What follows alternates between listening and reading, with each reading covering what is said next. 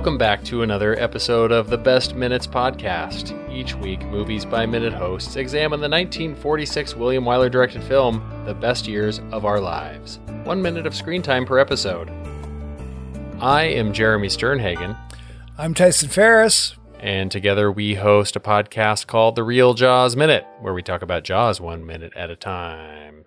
Tyson, what is happening in the world of the best years of our lives? This is minute 105. And 105 starts with the price of a meal and it ends with Peggy starting to drive away. Oh man, this is uh some big plot point singular happened in this move minute. Jeez. Thing happen, movie. Well, uh, this whole diner scene, the tension between them is palpable, right? Oh yeah. yeah. She's uh they don't even know where to take it next. That's why they need to rush out. That's why Well, well, he he he doesn't even thing. know what the time is because he's not even paying attention. Anyway, So as they walk out, what is this giant structure that this scene takes place in front of? Oh well, I had that. I, I have a couple things before that. So Let's they say that. they say goodbye to Giuseppe, who seems way more realistic to me than the waiter. Yeah. Not Uh, an actor. Like I think he's actually not an actor. He's just literally a, an Italian man that got stuck there. Agreed. I I'd like to talk a little bit about the price of their meals. Okay. 85 cents. per Eighty-five meal. cents per meal. Sign me up. So I did a I did a little little, little researching. So uh, it was it was it was a dollar seventy for the meals, and then six cents for the tax. Yeah. So it was a dollar seventy six for the two meals.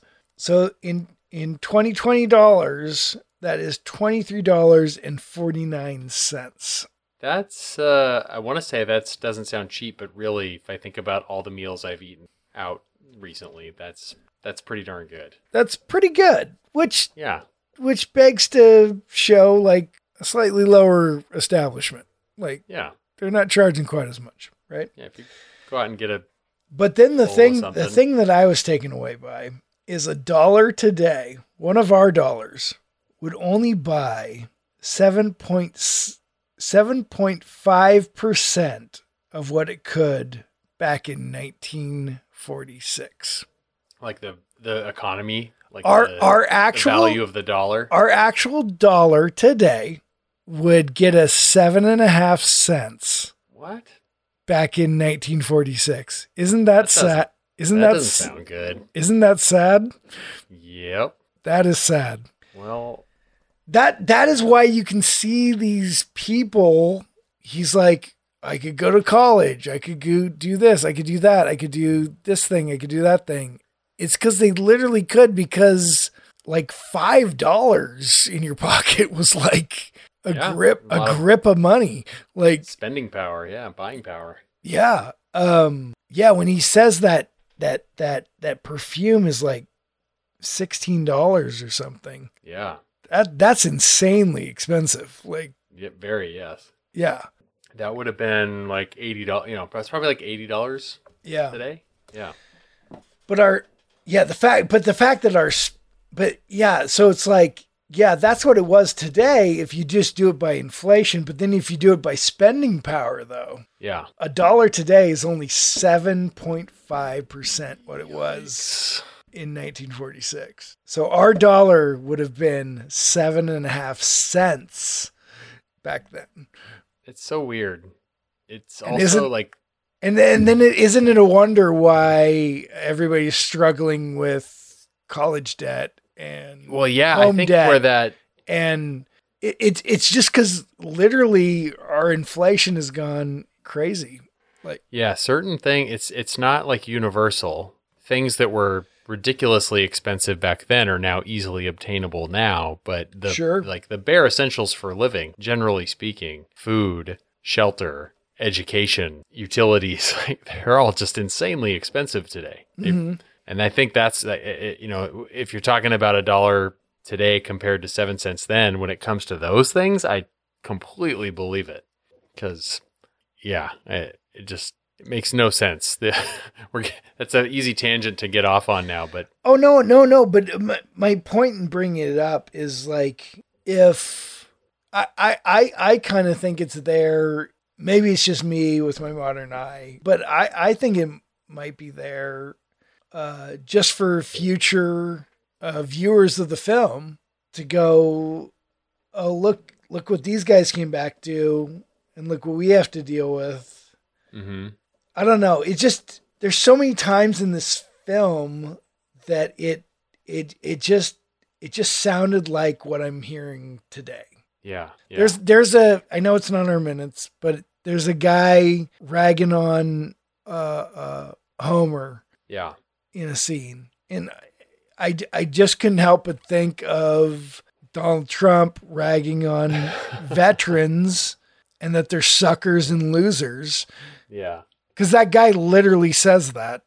hmm And now we have a president in this day and age saying the same thing that they're Mhm. suckers and losers, um, which I highly disagree with. I don't think my grandpa was a loser. I don't think my dad was a loser. And I don't think my friend Tom's a loser. Yeah, I think people that call them losers are losers. yeah. Um, just my opinion. Anyway, yeah, I'm trying to. Well, I think the big takeaway is like you but kind of already but, covered. is but you know when the- you when you get sorry sorry Jer, you know when you get into films that deal with war and conflict and stuff, you're gonna you're gonna get people's goat. You're gonna Mhm. you're gonna get them emotional.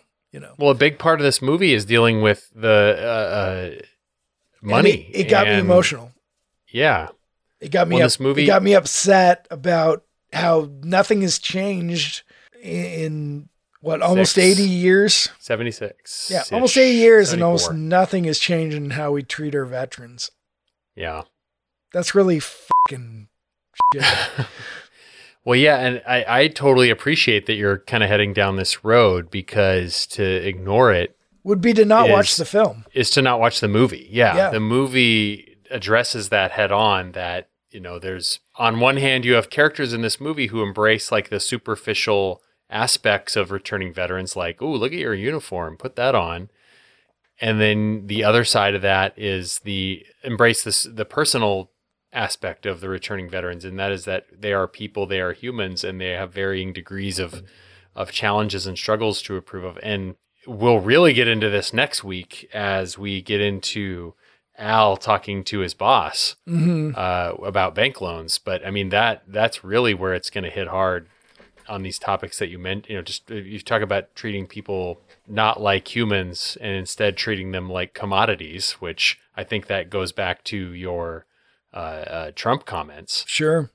That is, this movie is taking a hard stance on not doing that. So I'll get on my soapbox for a minute. That's an interesting thing that something I've encountered where there seems to be this strongest, you know, like even when you're talking about things like make America great again and people like longing for the good old days. One thing that kind of goes hand in hand with that is longing for the good old days of like simpler times and movies like the best years of our lives. Yeah, like, very much oh this man, movie. like yeah. yeah, movies like this, like, oh man.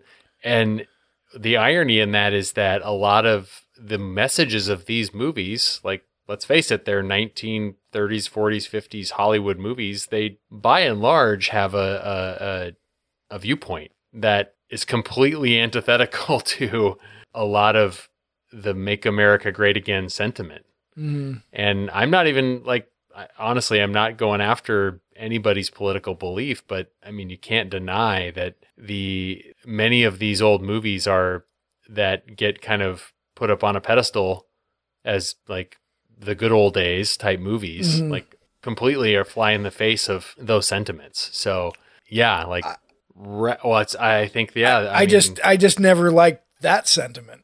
I just was like, okay, we need to make this great again. I didn't. I wasn't aware that we stopped being great.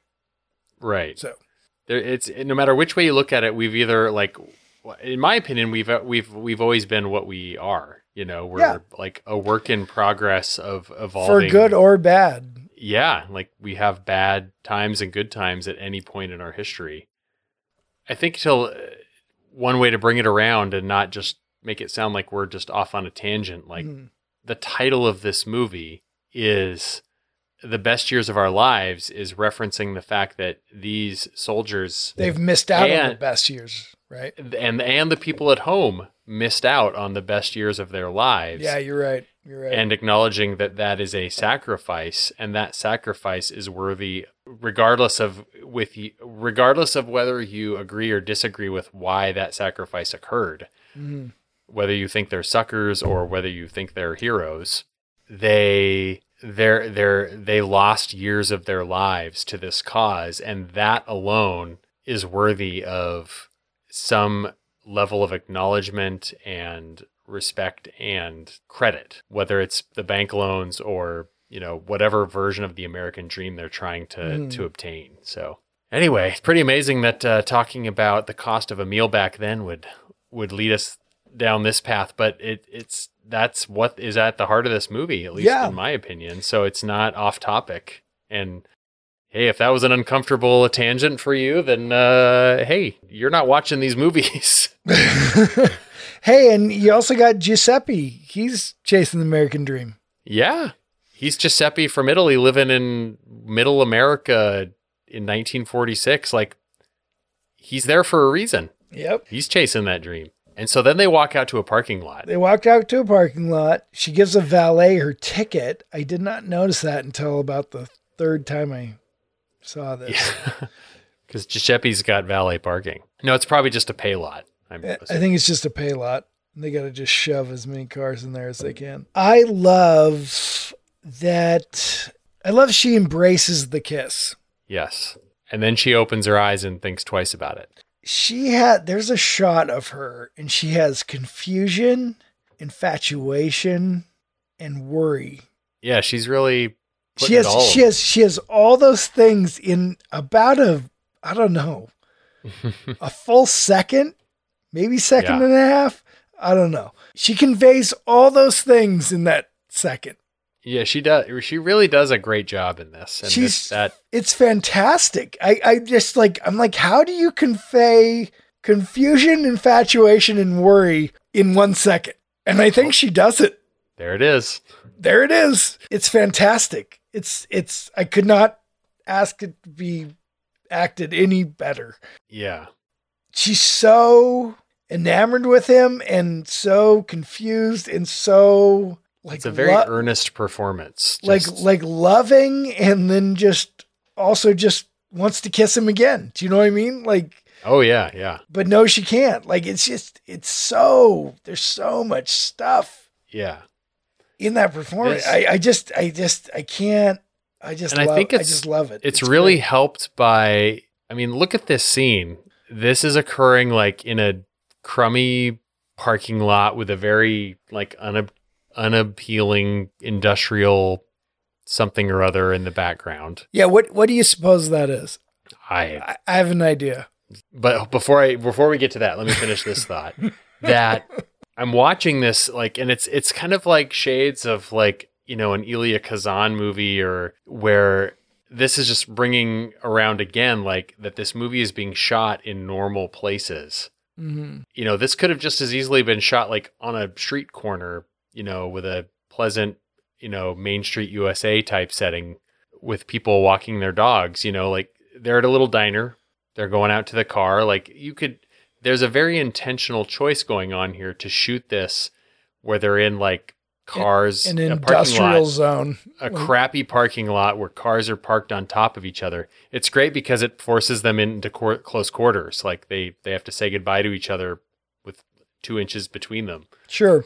That was just something that just kept striking me in every scene in this movie, where just everything is in this naturalistic, uh, close quarters kind of setting, very realistic restaurants and bars and homes, which uh, to jump way ahead really clashes with the final some of the you know, the big final scenes in this movie that are wide and open and expansive. You know, it just everything is intimate Mhm. in the first two and a half hours of this movie. So that thing behind them, Uh, yeah, the What thing thi- behind them. What is it? uh, I think it's a water tower. that's kind of my only guess. It has some kind of utility function to it. So a lot of people would be like, "Aren't water towers on stilts and like way up in the air?" Mm-hmm. Well, a lot of water, water towers are just big circles that sit on the ground. Yeah. I have one at the top of the hill above me Oh yeah, I know In- that one. in my own neighborhood. It's called the Texas Tower. Anyway, it's just a big cement circle that then uh, I don't even, I don't even know if it's functional anymore. yeah. It probably isn't. Anyway, this it's, movie. it's exactly like that. It look and but I like that there's scaffolding around it. It's like it's actually being built. What do you think about this movie taking place in a fictional, non-existent Middle American town? Why? How do you feel about the fact that they like made up a place that doesn't exist Um, and gave it this like amalgamation of different Middle America I don't- cities? I don't care. Yeah. It never crossed my mind honestly until I actually was done with the movie and hmm The only reason I thought about it is because early in the movie they fly over the um the plane graveyard, mm, and my first thought is like, oh, where in Middle America is that? Um, And I kind of wanted to know. And then throughout the movie, it's all very kind of nondescript. Like there's no meaningful landmarks to identify it as anything, but they do say in the middle of the movie that it's not. You know, it's like a, in the middle of the country. I think something something gives that away, but I don't know. I guess I I I, I question the decision to make it a, a, a made up town. Like why they don't just make the choice to be like, eh, it's it's uh, St. Louis or um, whatever, I think I think William Wyler um, made it Cincinnati in his own head. Oh, okay. I think I read that somewhere. That might be why I said Cincinnati. I might have read that that it's supposed to be like a town like Cincinnati. But it's but it's not Cincinnati. It's just Yeah. it's just um, yeah. Well, we uh, So what do you what do you what do you think of the kiss? I As a At lover of point- ja- as a lover of James Bond films, what do you think of the kiss? as a lover. Well, that's funny. He does kind of have a very young uh, Sean Connery vibe to him. He's got the same haircut. I, I thought he I, th- I I thought he had a kind of a blue collar uh, Cary Grantness to him. Yeah. No. Yeah. He's for sure a. Yeah. He's a good looking guy. Yeah. Um I thought the kiss came off really well. It doesn't it doesn't feel like the stilted Hollywood like I, I, I feel don't like offend the censors type kiss. yeah I, I feel like so often uh, kisses like this uh, uh, the woman is the victim of the kiss.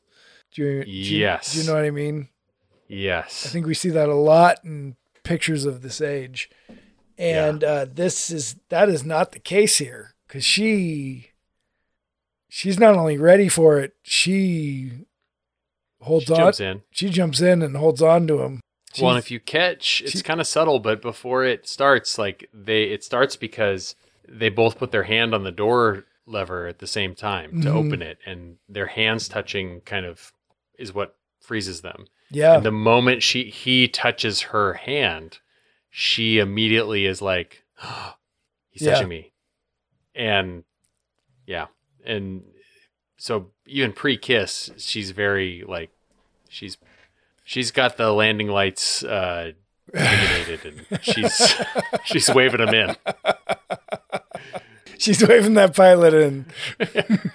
You are cleared to land. Yeah. Anyway, I, I I just thought it was refreshing to see. Um, so often you see men be forward in films of this era, and then the woman kind of acquiesced to their advances. Yeah, there's kind of a like you know you want it. you know you I- want it, and I'm gonna give it to you, and you're gonna Yeah. like it, sort of Yeah, thing. Got to be this and where sort of, where this I felt was it was really nice because it was actually like he's like Yeah. you know you know you want it and she's like I do want it and you're Yeah. gonna give it to me and I like that um yeah. and I just thought that was a that was refreshing so I'll save most of my thoughts on this until our final uh, minutes next Friday, minute 110. But just this whole movie, just kind of, I'd be interested to see, hear what anybody has against this movie because it just is generally all around just well done, well made, and, and, uh, coming from a good place. It's just I I it's, adore it's this easy to see why it yeah it's easy to see why it won best picture it's it's kind of a i noticed uh I, I was honestly was up- surprised by that. that it won best picture Yeah. well did you see what it was up against Well, maybe but we they they were save this but for Hollywood is like staunchly opposed to showing any realistic war depictions up until this point. yeah yeah i feel like this is a departure from what had been winning best picture up to this point which was sort of escapist Yeah. stuff you know or like fantastical and this one really was the just it's real and grounded in many ways in every way really Yeah. henry v wonderful life razor's edge and the yearling yeah wonderful life this was up against Wow. And it won. And it won and i think that post-war i think the post-war enthusiasm and sentimentality probably is the reason for that i'd have to rewatch uh, wonderful life that's a that's a tough one that's uh that's sophie's choice right there Yeah. It's a Wonderful Life is also very mired in post war as well.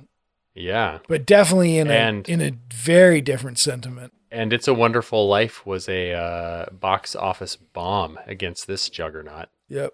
wow okay well maybe we'll have to talk about that next week Well, that wow was very Owen Wilson of you. Wow. wow. Well, that's it for this week, folks. And yeah, boy, Friday. This was a Friday episode. Anything can happen, but uh, you know, you can find this podcast on Apple Podcasts, Spotify, Google Play, and the website thebestminutes.com. And if you're into the social media, you can go to Facebook and find us at Butch's Place, the best years of our lives listeners cafe. And we're also on Twitter at the best minutes. And you know, there are over 170 other movies by minute podcasts available at moviesbyminutes.com, including the Real Jaws Minute. And you should go check that out because that list is growing daily and more minute by minute podcasts are coming out all the time. It And- is amazing. It's crazy. And pretty soon there's not going to be any movies left. So, Yeah. and that's it for me and Tyson this week. You get to listen to us again next week. And we'll see you here next time, right here on the Best Minutes podcast. That's right. Tell him Hoagie sent you. Bye. Bye.